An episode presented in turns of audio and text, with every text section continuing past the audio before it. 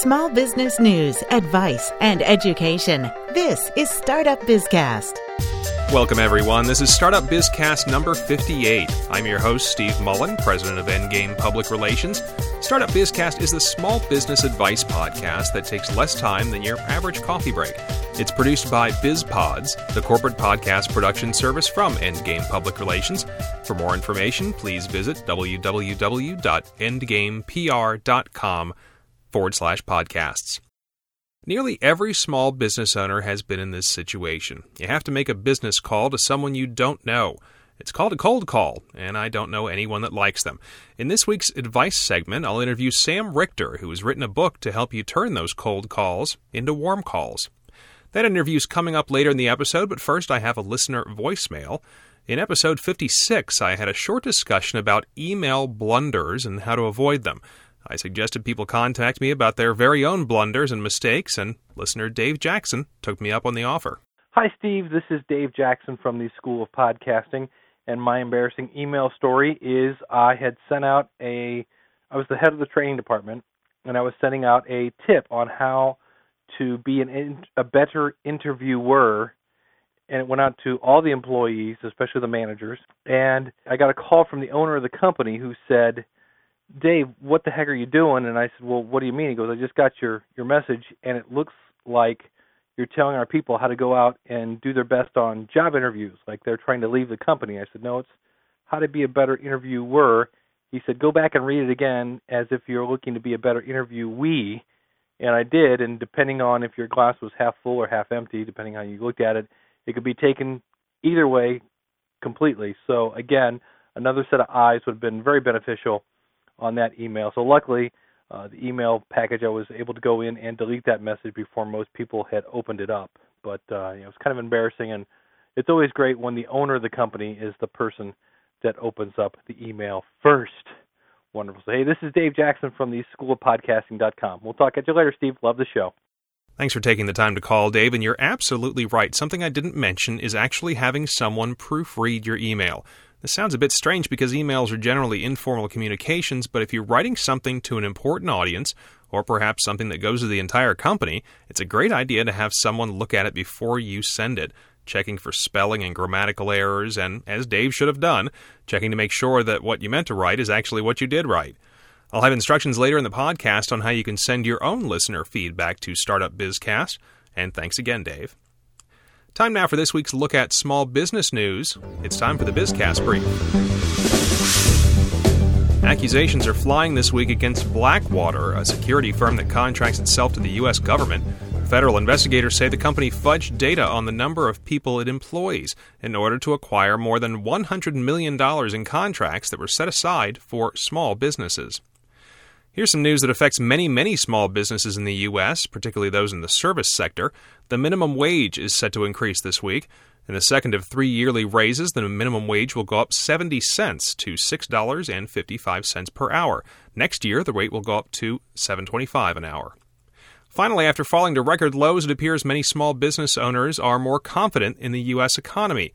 The Discover Small Business Watch survey showed fewer small business owners were reporting cash flow problems and half of those surveyed said they expect the economy to recover within a year. More on those stories and others can be found in this week's Small Business Recommended Reading, found on the Startup Bizcast blog. Let's move on now to this week's Startup Bizcast advice segment.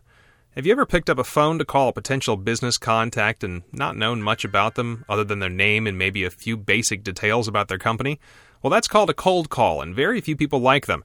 This week's guest, Sam Richter, wrote a book called Taking the Cold Out of Cold Calling, and he has some great advice on how to warm up those cold calls.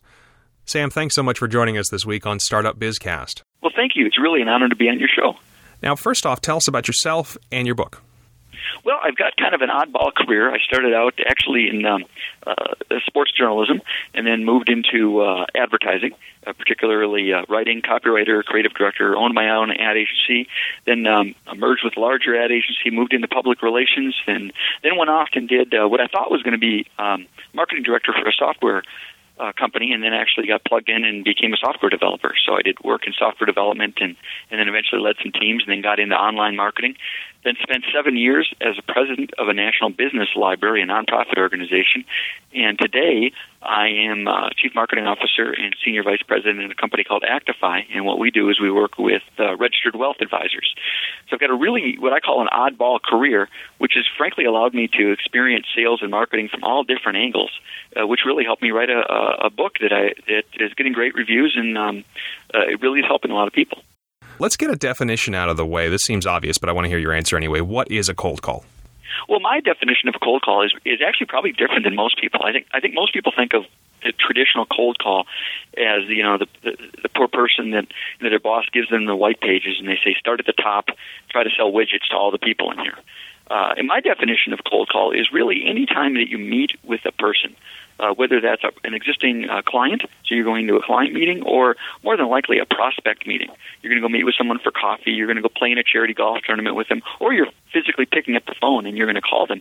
Anytime you meet with those people or talk with somebody uh, that has the potential to do business with you, and you're not prepared. And what I mean by prepared is you don't understand their issues and what's going on in their world.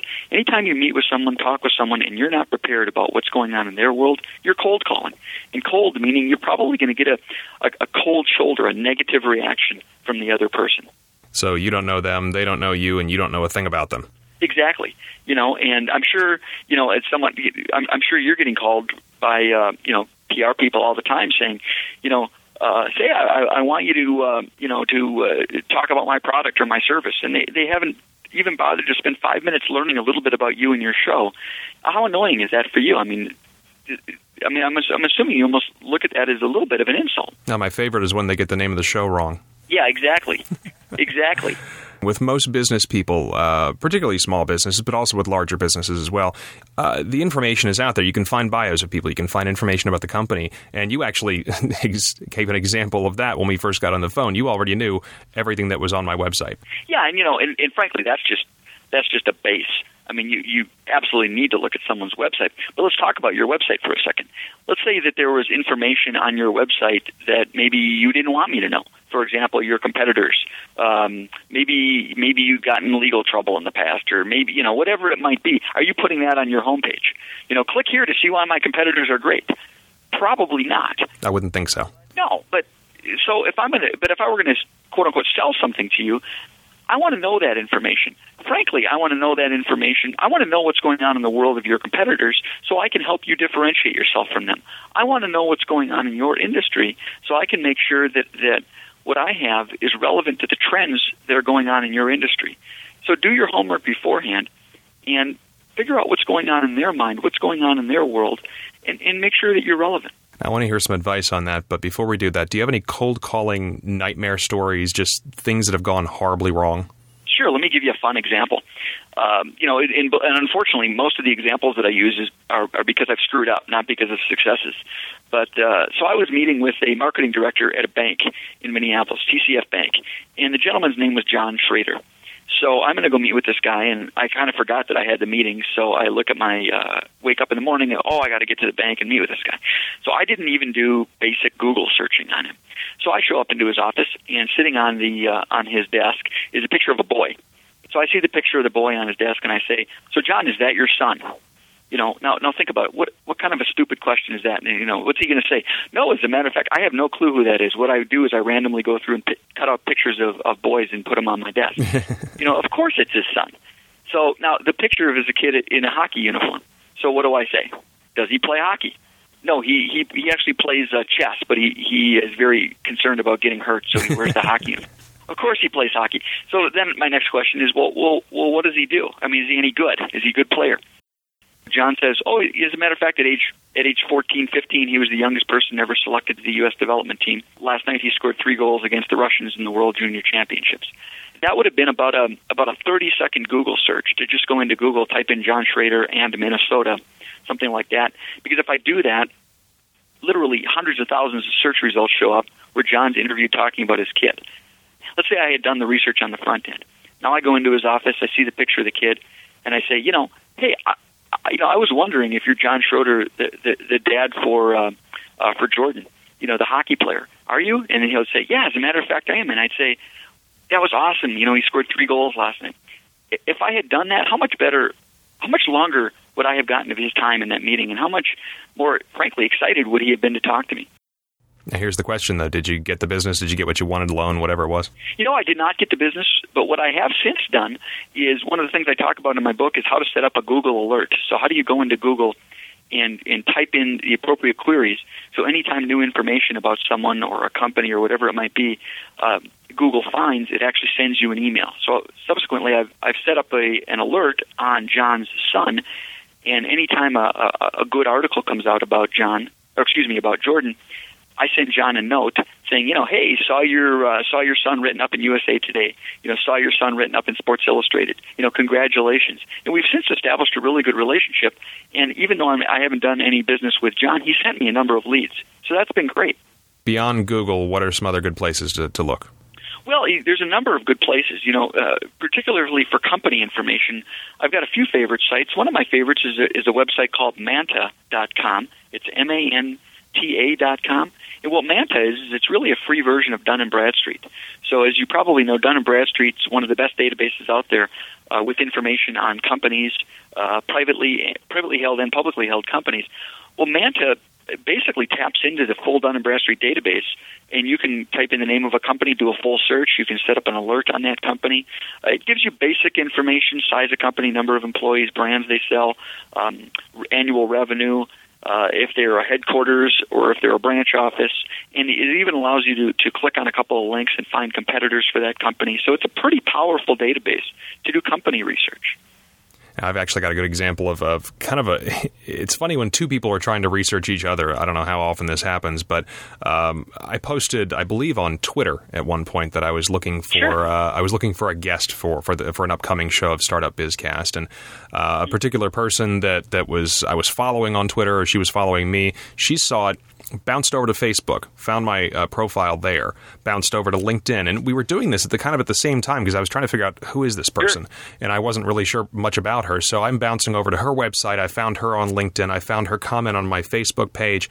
I bounced over to her website again. She posted on another blog of mine, and it was just this dance we were doing, and eventually yeah, I mean, she ended up being on the show. And that's that's that's pretty funny, um, you know, because frankly, it's it's rare that I find someone that even knows how to do those kinds of things. So you you and this person are in the I would call it in the upper five percent.